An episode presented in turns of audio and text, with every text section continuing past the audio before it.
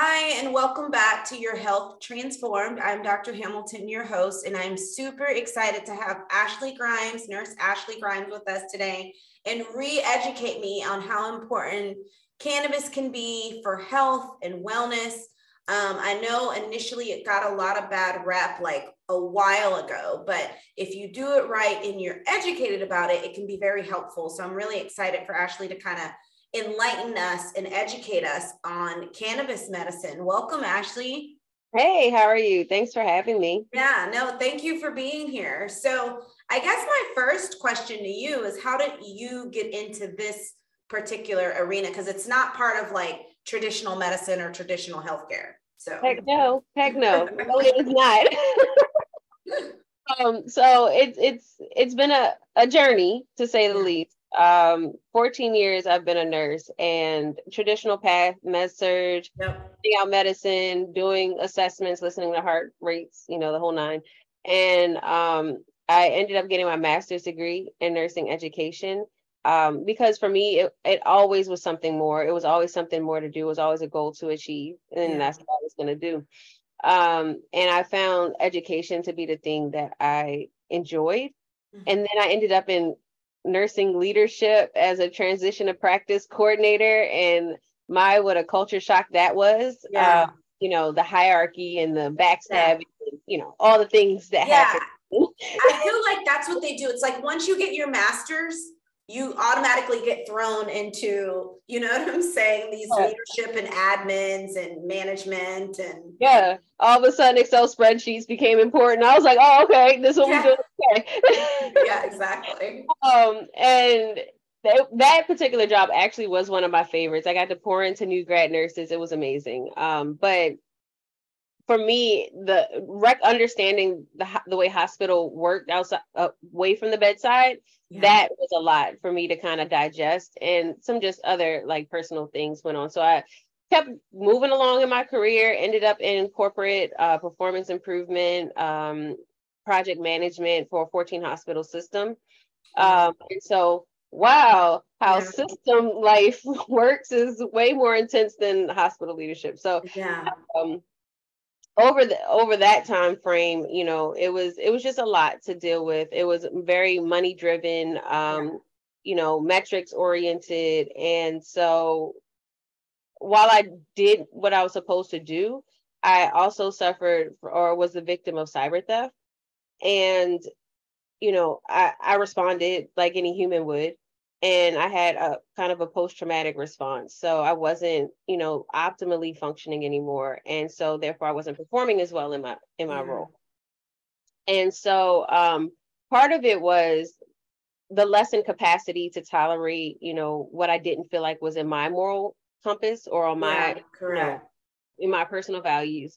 But then it was also this new or reawakening of, okay, Ash, what have you been doing for the past 10 years? Because you definitely have been paying attention to yourself. How did you end up in this situation? What is it that you can do to really kind of focus in on you? Right. And so obviously therapy became a thing. Everybody deserves access to therapy. But it, in my mind, it couldn't have anything to do with a doctor. As a nurse, going to see a doctor just really doesn't always feel good unless decide that I diagnose myself that I need to see a doctor, and so I just started digging into this holistic space. And so my first step for me was yoga, identifying that I had hips, you ain't moved them things. And and as I kept moving in this space and understanding what was here, I ran into the endocannabinoid system. Understanding the fact that we had one, it kind of reinforced the fact that healthcare was a sham. I'm like, how is it that I've been a nurse for so long and never heard about it? System, and I never heard of it. It just didn't make sense to me. So from there, it just became just a slow separation. Yeah. Okay. From the traditional, essentially traditional medicine. And honestly, we didn't learn about it in med school. And I don't even think that now they're still educating people on that. I think I learned about it, very similar. I jumped into holistic and treating my weight loss patients because I'm like, it's got to be more than just meds and surgery. Like, you know what I'm saying? Like, they're still regaining. So as I went more holistic, again, that's when I found out more about the endocannabinoid and cannabis, and I've actually used it a lot. So I'm curious to get more education on this and why it's not more known, or I don't know, but that's what you're here to do. Do you have any idea on why, like, they want to keep all this a secret? I don't know. Well, I mean, the short answer is money. Sorry, my bells are ringing. The short answer is money. Yeah. We have to remember when in healthcare what the widget is. So in the car industry, the widget is a car, and the healthcare industry is a human. So you got to have humans coming in to treat the humans, right? Yeah. So I think that's part of it. The other part of it is pharmaceutical companies, even though that still ties into the money. Yeah, it does. Yeah. You got to be able to figure out how to, control it, right? Yeah. Like, it's still a Schedule I drug. The history of cannabis itself has been sourced in all types of shady background, a lot of it rooted in racism and prejudices. Mm-hmm. And so because of the way that our relationship as a country, our relationship with the plant, and then also the need to commodify and, make profit off of. I think that's probably the biggest driver of the fact that we don't know a lot about it. But fortunately for us, since the pandemic, a lot of our states have decided that it is profitable. Yeah. And have ways to I have noticed that. Yeah. Yeah. To make some money off of it and, help people. Yeah. Yeah. And, and there's still a lot of work to do. Even though there is more access, I think the quality of access varies. The amount of access varies, and then it also depends on where you what your intersections are. So, yeah, I agree. So, for people who don't know, just tell us, what is the endocannabinoid system? Like, it's actually a system in our body. Like, most people either haven't heard about it or didn't even know this, but it has receptors, just like serotonin receptors, or Lyric, and some of all these gabapentin receptors. So tell us about, what is the system? Yeah, so the endocannabinoid system is the largest neuroreceptor system we have in our bodies. It, like you said, it does have receptors where the cannabinoids bind. So breaking down the word endo, meaning inside the body. And then the cannabinoids, which we make two of our own cannabinoids that bind to that system naturally. And then the plant has phytocannabinoids, and those cannabinoids look a lot like the endocannabinoids that we have, and they also bind to that receptor system. Just to keep it as simple as possible, there are other enzymes, there are other components that participate in the functioning of it, but the ultimate goal of this system is to provide homeostasis. It's the master regulator for all other systems in the body. So if something's off balance, then the endocannabinoid system needs to get to work to help things to re-achieve what that balance looks like in that particular person. And does it do that, like, naturally? Like, even if we don't take outside cannabinoids, is our body equipped to be able to balance this naturally? Like, yeah. Yeah, it's supposed to. We make our own cannabinoids that naturally go through the process of binding and, creating that balance. Some of us are cannabinoid deficient, but interestingly enough, a lot of the holistic practices that we look into, yoga, meditation, acupuncture, walking, exercise, they all contribute to the endocannabinoid system. So, just activating, jump-starting, doing a hula hoop, dancing, laughing, joy, all those things play a part in supporting the functioning of your endocannabinoid system. I didn't know that. So yeah, you'll have to explain that to me. So how do these things activate that then? Is it just by binding to receptors, or? Well, it gets everything flowing. So the idea is creating flow. Mm-hmm. Is creating intentionality, being present in your body, letting your endocannabinoid system know, like, hey, I need to get started. And so creating that energy flow, like acupuncture, we talk about the meridian points, like all of those play a part in, you know, helping the endocannabinoid system say, look, I need to work right now. Let's get those endocannabinoids working. So the physical part of it, and it kind of ties into it a little bit more, I guess, spiritual, mm-hmm. but the physical part of it is the actual cannabinoid binding to the receptor. Like that's the part where the science plays a part into it. Yeah. The other part is the spiritual aspect, meaning intentionality, meaning that energy flow, meaning, you know, being present, all those things that also plays a part in that, in homeostasis, that balance, you know, when you think about the aspects of body, physical body, emotional body, mental body, what's the fourth one? Can't think of it now, but all of those bodies all need to be balanced. You see what I'm saying? Not just the physical body. And in medicine, we only entirely focus on the physical body. Yeah.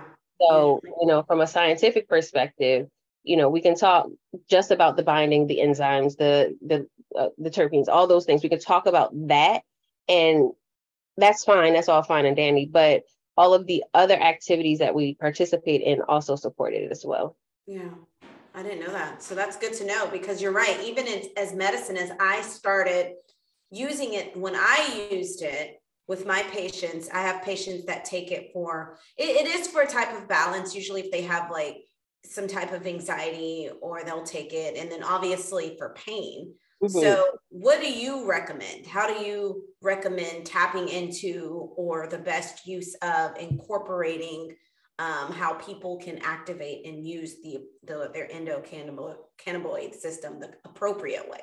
Yeah, so definitely take a holistic approach on it, focusing on what it is that we're trying to achieve.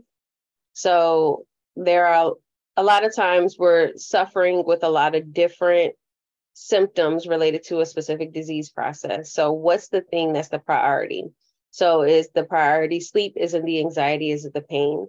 Right? And see how we can choose products or choose activities that will best support that particular thing that we chose to be the priority. So, for example, patient might have cancer, they might suffer from pain, nausea, sleeplessness, actually the whole nine, anxiety, the whole nine, right? And so how can we best support a quality of life with them right now? Right. And so if the patient, let's say, is having severe anxiety, where the nausea is causing the anxiety, the nausea is actually causing the sleeplessness, let's support the nausea right now. Yeah. So we're going to look for something that's short acting, which means a smokable product, right? We're going to look for something that is focused in on decreasing the nausea, increasing appetite, or whatever. And then once we've gotten that under control, now let's reassess where we are. And are you still not sleeping? What else is going on with you? Are you still in pain? What else is going on with you? And so that helps you get closer to the root cause. And it's a slow walk and a journey and a process, but it helps you get closer to the root cause over time. Yeah. So that's what so that makes sense then. And so there's different types of products within this cannabinoid system that then can support depending on what the person is going through. So I think that was a great example where if finding the root cause, which, right, like that's super important because that can trigger everything, and then treating that and narrowing down the product that is being chosen for that particular symptom. And then that really ultimately will relieve other things, essentially, is what you're saying.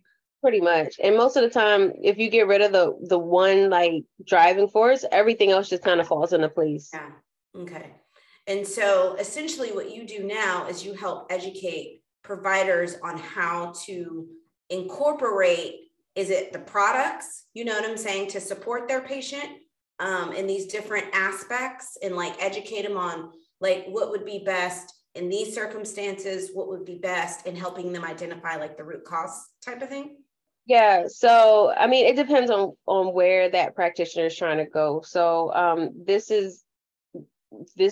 journey has been multiple iterations at this point. So it started off with just let me teach you about the plant itself. So we do have a training course. We're like, hey, these are the cannabinoids. These are the terpenes as a combination. This is how you would potentially treat a client if they were to come and see you, right? But then it became, what do I do now? Because it's all this stigma, and I'm actually kind of scared to talk to people about it. And I really don't know how to navigate in this industry. And it seems a little intimidating. So now I'm in a place where I'm building community to help support other providers who want to, you know, either incorporate it into their practice, right? So finding that community support, being able to have conversations about this in a safe space, or I want to start my own business and do consultations with patients, for example, or start a practice or something like that, open a spa or something, whatever they want to do. Yeah. So that's where I am right now. And everybody's in different phases of it, of their experience with it. And because the industry is so young, like the opportunities are endless. Like it's crazy. Yeah, no, I agree. Yeah, I agree. So I do want to talk about some of the stigma because, you know, people on the street, it was like weed, marijuana, you know what I'm saying? And so that has like one stigma versus actually there's so many different medicinal, you know what I'm saying, uses for it. And so kind of what do people say who are like, no, I'm not trying that. Like that's a drug. Like I don't. What do you say for people? Yeah. It's so interesting. If I bring it up, sometimes I will bring it up with like patients when I come in contact with them, and they'll be like, "No, I can't do that," you know. Yeah. And it's like because they've already in their mind assigned that to a bad place because of you know where we come from, you know, our program. Yeah. This is the war on drugs, you know, all the things that we've heard for generations at this point, and so. For those people, I've learned that it's just not, it's not my job to convince. Yeah, correct. But from a mainstream kind of perspective, like we need to start having these conversations, right? Like just having open and honest conversations. So from a patient point of view, some of the stigma is, I can't take it, I can't use it, it's a bad drug, you know, all the iterations of that. Yeah.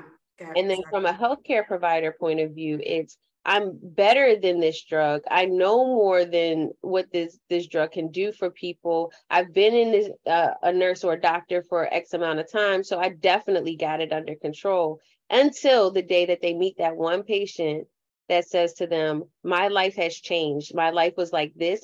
And that provider saw that patient like this. They decided to consume and they saw the transformation over time. And so that's when the provider decides like, oh, wow, this really works. Yeah. But the problem is, even though they have that confirmation, they still are grappling with their own personal narrative that combats that. And it makes it a challenge because it's almost like they're fighting themselves. Yeah, exactly. And so how do you feel about taking these different products versus some of the pharmaceutical stuff? Like, I feel like obviously because it's naturally already in our system, taking something that binds, that's natural, that binds with the receptor. But how do you feel about that versus some of these other, because you will have some people who prefer to take, you know, pharmaceutical medications than taking something like this. How do you educate? What education do you give for those people? Because it can treat so much stuff.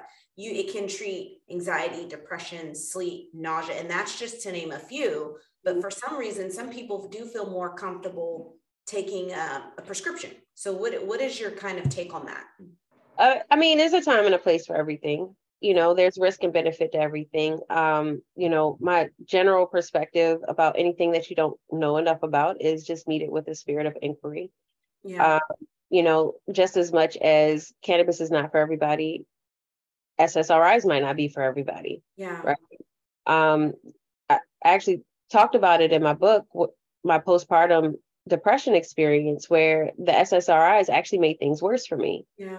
You know, and it felt as if that wasn't the answer, then there was no answer for me. I just need to sit through it and wait. Yeah. Just, you know, and so, had there been more conversation, a little bit more of inquiry about the experience that I was having in real time, I feel like some of it could have been mitigated. Some of the the personal impact would have been mitigated. Yeah. And it could have been a easier transition for me, an easier transition into motherhood, you know? And so going back to your question about the pharmaceuticals, I think that sometimes they are absolutely needed and we have to intervene appropriately. Yeah. But I also believe that there is a human from before the interaction with the provider that sometimes we don't take into consideration. And then the experience of the human being after the interaction with the provider that sometimes is not taken into consideration. And so if we can infuse things that can help them before and after those interactions, that can make their lives just bearable, to say the least, you know, I think that it should be explored. Yeah, no, I agree. And let's talk about your book. So Stigmatized, what is the name of your book? Stigmatized. Yeah, that's Stigmatized. Yeah, no, I like it. So what inspired that? Like, tell us like a little bit of the overview behind that. Yeah. So I feel like the stigma is multifaceted. And so while I was started working in the space, everybody in the cannabis industry be like, oh my God, the stigma this, the stigma that. Cannabis has such a stigma. And I'm like, okay, yeah, it has a stigma, but is that a block? Is that something that means that we can't do X, Y, and Z, right? Mm-hmm. And so I started really digging into like what the stigma really meant for people, for myself, you know, things like that. And what I realized is everybody's dealing with stigma. Yeah. Everybody's being judged. I was going to say weight loss stigma. There's a big stigma in the weight loss arena. Yeah. I mean, there's all kind of stigma. You're right. Yes. You know, and so like when you really step back and think about it, like, and the crazy thing is when I ask people, after I wrote the book, I would ask people like, have you ever felt stigmatized? Thinking everybody's going to say yes. No. Yeah. Everybody says no, they don't believe that they have. But then when you ask very pointed questions, okay, you're a Black woman. Have you ever been stigmatized because of your hair? Have you ever been stigmatized or assumed that you would show up a certain way because you are a woman, because you have female reproductive organs, because you are a physician, right? Yeah. Like I had a conversation recently with a nurse anesthetist. He was a man, white man, mind you. He was like, yeah, you know, like sometimes I go home and it's like meet the Fockers on here, you know, and it's like, you know, and so, but it would be really easy for you and I as Black women to look at him and say, well, he can't have stigma because he's a white man. Well, you know what? No, everybody has to deal with it in some capacity, you know, so So writing the book was important to me because one, I needed to confront all of the stigma that I've dealt with that kept me boxed in and not using my own voice, but also to let other people know that you might be dealing with it too, and it might be boxing you in as well. Yeah, that's true. That makes so much sense because it's almost like if you kind of uphold to what other people's standards are, you know what I'm saying? Then you're not really being true to yourself, essentially. Absolutely. Yeah, absolutely. And I think the best thing that could have ever happened to me was to discover who I was, what my voice was, and use it. Yeah. Because for a long time, I would not, and I was scared to, and I was worried about what the world thought of me. Yeah. And just checking the box, doing what you were told. Okay, I'll do it. As you move up in the world, how many people do that though, right? You have this like big idea of where you should be in life and what you should do in life. And so you'll check the boxes to kind of get where you need to go. And then when you're there, it's like, you know, burnout or whatever it is, you know what I'm saying? We've all been through it. And it's not until you get there and then you fall that you're like, I need to reevaluate some things. Right. Yeah, exactly. Right. And you know what? Sometimes people don't reevaluate. That's the other crazy thing. They get there, they realize it, but their ego is so driven because they work so hard to be wherever they are that they're scared to let it go. I know. Yeah. Yeah, I agree. Does your book address some of that stuff? Yeah, it does. It talks a lot about it. No, I agree. Well, thank you so much for enlightening us on cannabis and letting us know the broad implications for its use. And I hope it will be, you know, more infused. And I think it's getting there with people like you and other educators that are educating both providers and patients on the use. There's a bad way to use it, right? But there's also appropriate ways to use it. And so I think if people stick with the appropriate ways, I think it'll be a great addition to traditional medicine. Absolutely. I agree with you. Thank you so much for having me. Thank you.